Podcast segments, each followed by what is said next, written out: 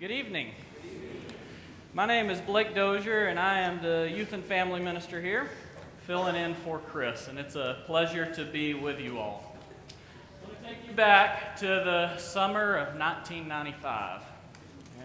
It was a big summer for me and two of my cousins, Zach Bell, who many of you know, and another cousin, Aaron Holliman, because this was the summer, first time, we were going to go to summer camp.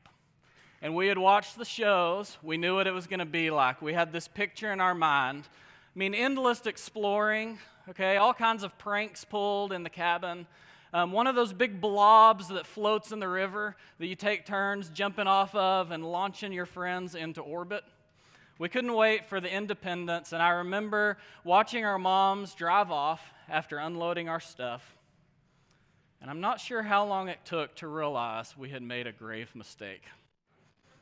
So here we were, stuck at camp, okay, with no one to rescue us, exiles in a strange land. Okay? The cabin wasn't nearly as comfortable as we expected it to be. The bathroom situation was not nearly as comfortable as we expected it to be. The showering situation was even more deplorable. All of the other kids seemed to kind of know what was going on, but we didn't have any friends and didn't know what was happening. It was a strange place among strange people with strange customs, and we kind of felt like a fish out of water. I'll save the end of that story for another sermon illustration, but I will pause there and ask you this. Have you ever felt that feeling where you are away from home, where you are not where you belong, where you feel kind of like you're a fish out of water, where you're uncomfortable and you're surrounded by people who don't really get you and don't really maybe understand your values? Okay? Jake introduced 1 Peter this morning. And he talked about the recipients of this letter being exiles of the dispersion.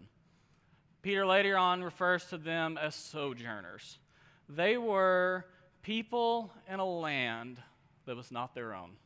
Okay? Christians bound for heaven, stuck in exile amongst a culture and a people where they stuck out like sore thumbs, where things weren't as they expected it to be. Okay, where they were uncomfortable and away from home. And as Peter writes this encouraging letter to these exiles and these sojourners, in chapter 2, verse 11 and 12, he gives them a challenge and he gives them a goal. If you would open up your Bibles with me to 1 Peter chapter 2, we are going to spend all of tonight in 1 Peter chapter 2. We're not going anywhere else, so it's worth the effort now to get that bookmarked. That is where we're going to be.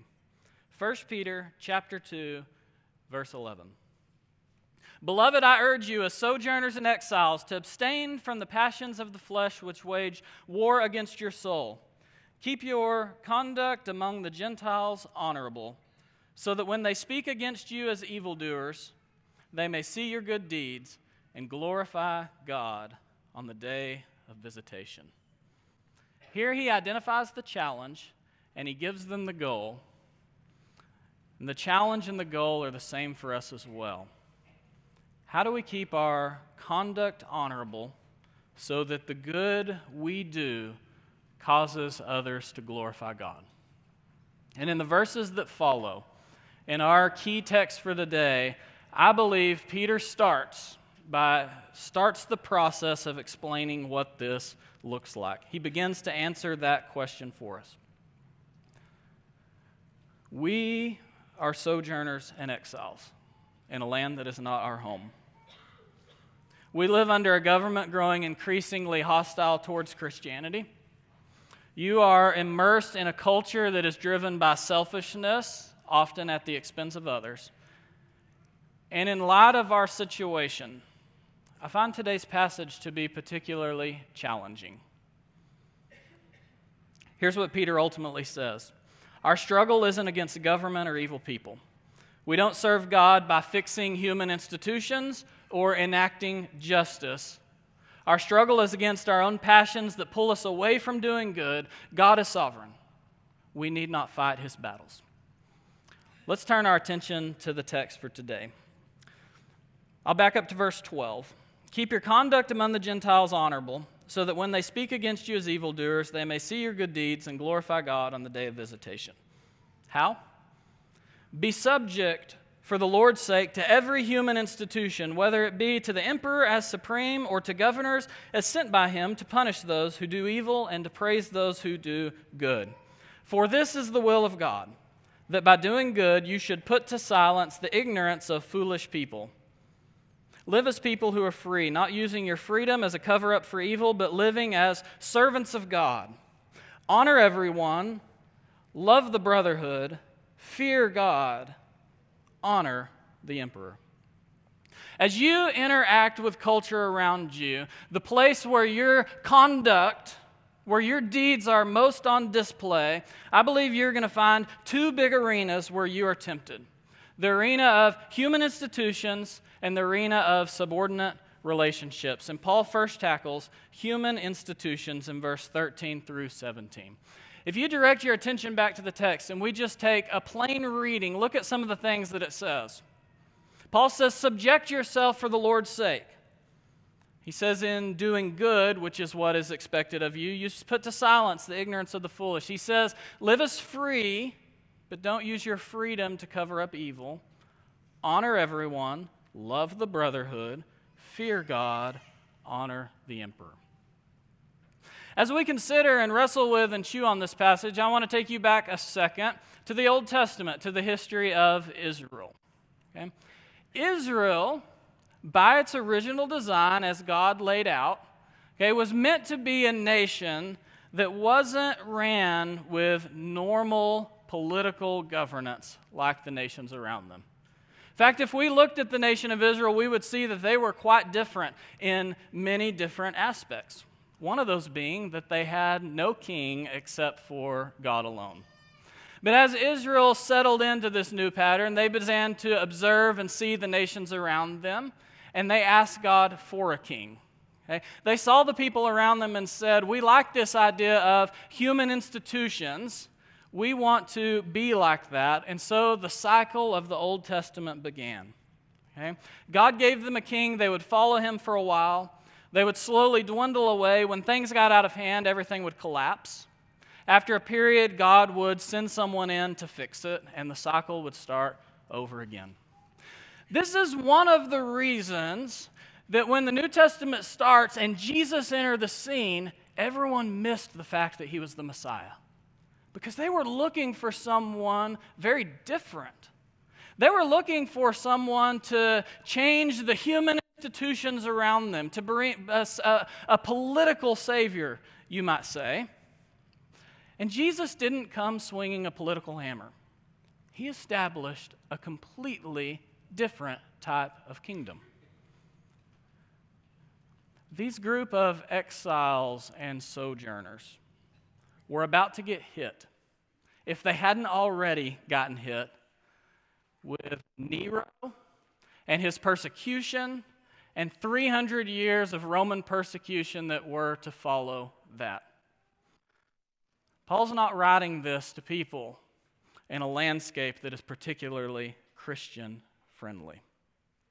And he writes this book because he understands that they were at risk of losing sight of just exactly what Jesus had done. They were at risk of assuming, since they had a higher calling and a higher membership, that they could be defiant, that they could be belligerent, that perhaps God even expected them to fix things in the name of Jesus, in the name of Christianity. But as it turns out, this was not the case. Peter says that because of their higher calling and because of their higher membership, they were called to subject themselves to the human institution that they found themselves among. Verse 16, live as people who are free, not using your freedom as a cover-up for evil, but living as servants of God.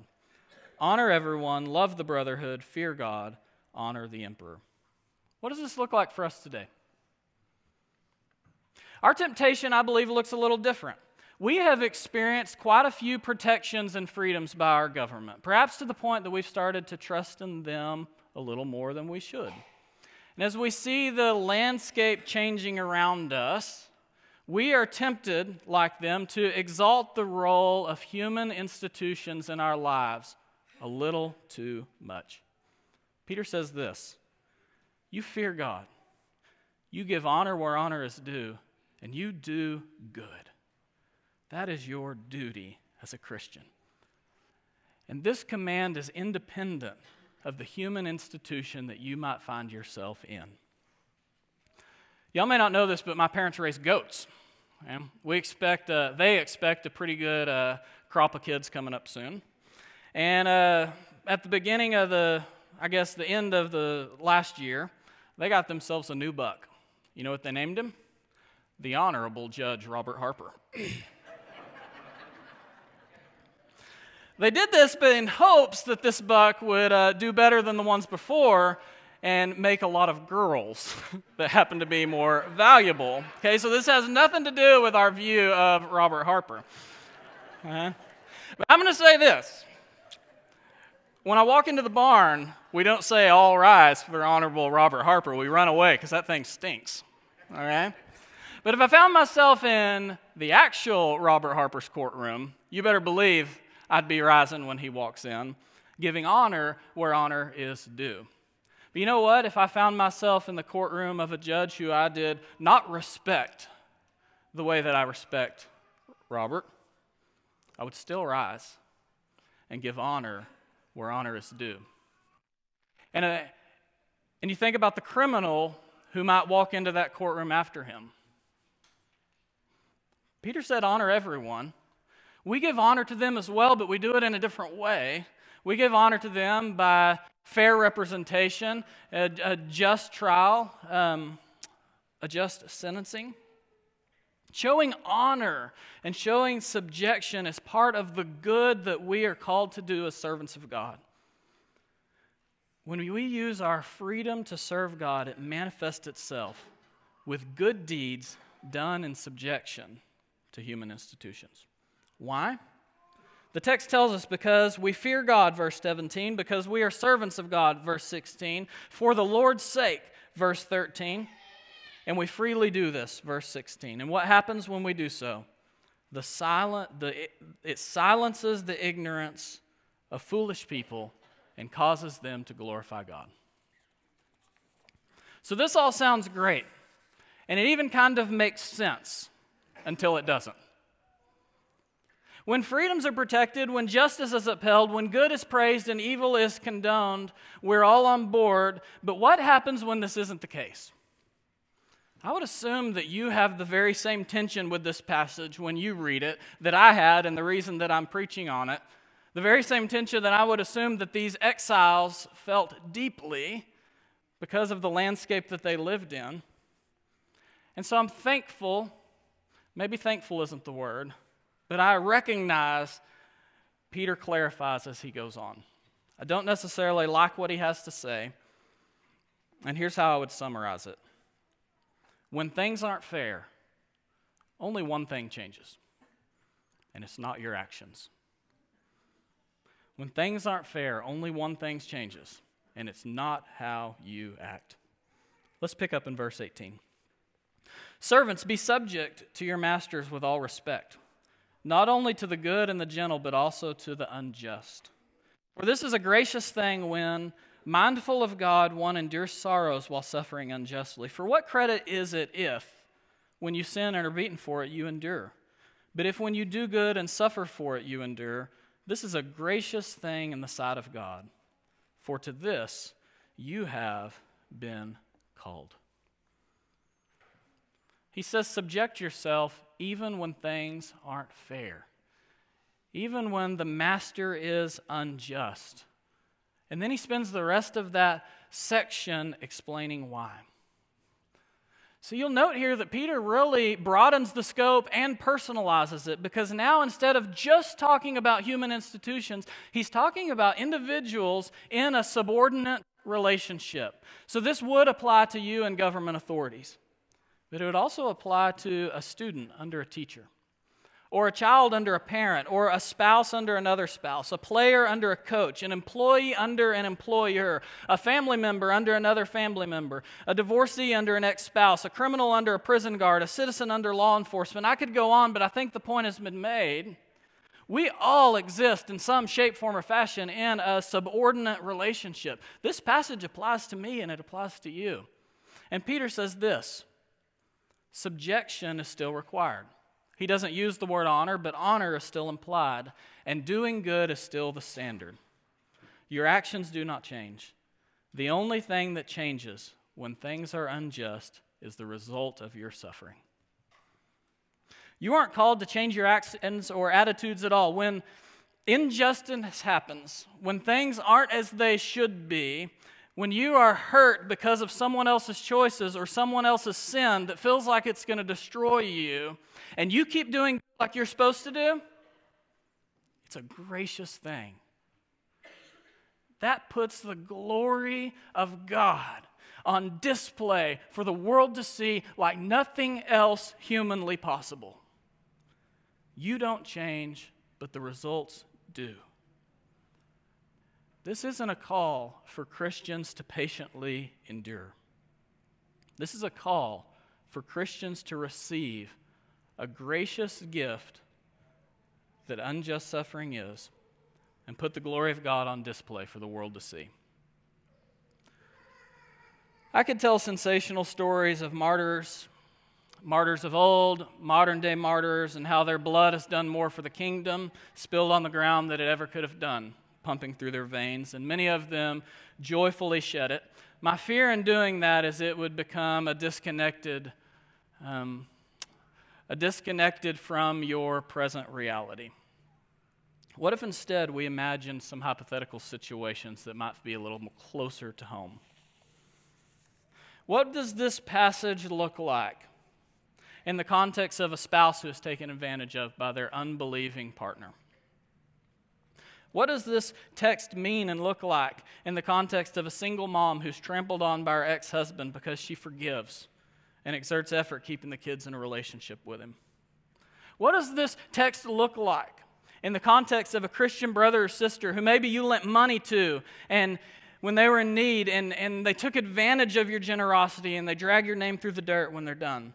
What does this text look like in the context of a family member who you keep having to forgive and who keeps hurting you over and over again, or a teacher who punishes you for being late, for helping a friend in need, or a coach who cuts your playing time because you came to church on Wednesday night, a government that shuts down a needed social service because they're Christian-oriented, or pulls your business license because of your Christian ethics? What does it look like when it hits close to home? As a Christian, you are always on display to the world. But when you suffer for it, that's game day. That's the day you have prepared for. That's the day that God wins, not the day to bow up and make it right. Because that is the day and that is the way that you tell the world, I'm fully entrusted. I am his, he is king, and this is bigger than you, and it's bigger than me. And you scream this from the mountaintops by changing nothing. Nothing about your actions. We do good, we give honor where it was due, we love the brotherhood, and we fear God. Turn your attention back to the text. Verse 21, for to this you have been called, because Christ also suffered for you, leaving you an example so that you might follow in his steps. He committed no sin, neither was deceit found in his mouth. When he was reviled, he did not revile in return. When he suffered, he did not threaten, but continued entrusting himself to him who judges justly. He himself bore our sins in his body on the tree that we might die to sin and live to righteousness. By his wounds you have been healed, for you were straying like sheep, but have now returned to the shepherd and overseer of your souls.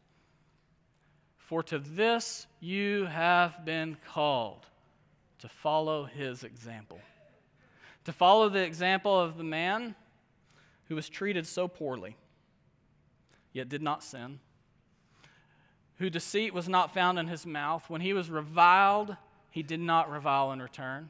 When he suffered, he did not threaten in return. But what did he do? The text tells us he continued entrusting himself to him who judges justly. That's what it looks like to be fully entrusted. And he did this to heal you, and he did this to heal me. Our Savior endured the worst imaginable injustice. God the Creator suffered at the hands of His creation. And every step of the way, He kept His conduct good. He was sinless. In our attempts at justice, we deceive, we revile, we threaten, and Jesus entrusted. And we're called to do likewise. Never before has God been glorified more than through the suffering and death of Jesus Christ. I don't know where you're at tonight. Perhaps you have struggled to know your position as a Christian who also happens to be an American. We live in subjection and give honor where honor is due. We use our freedom, not our American freedom, but our God-given freedom to pursue and act with goodness directed toward God. Perhaps you have or are struggling with evil a little more directly. Perhaps as I have preached this sermon, a particular person who has treated you unjustly or unfairly comes to mind. Are you fully entrusted? It's my prayer that as sojourners and exiles, we would never take our eyes off God. That no human institution or unjust action would cause us to lose stride, that our consistent conduct and good deeds would put our trust in God on display for the entire world to see. For He Himself bore our sins in His body on the tree, that we might die to sin and live to righteousness. By His wounds you have been healed. For what He asks us to do is very similar indeed to what He has done for us, and what He has done for those around us. We can praise God for grace. We can praise God for Christ. We can praise God for salvation. And pray that even our worst enemy would see the truth as we do. If tonight you need the prayers of the church, if tonight you are struggling with where you have put your trust, we would like to partner with you in redirecting that. If you would like to repent, if you have studied and know the truth about Jesus and would like to put Him on in baptism, whatever your need may be, the invitation is open tonight. We invite you to come forward as we stand and sing.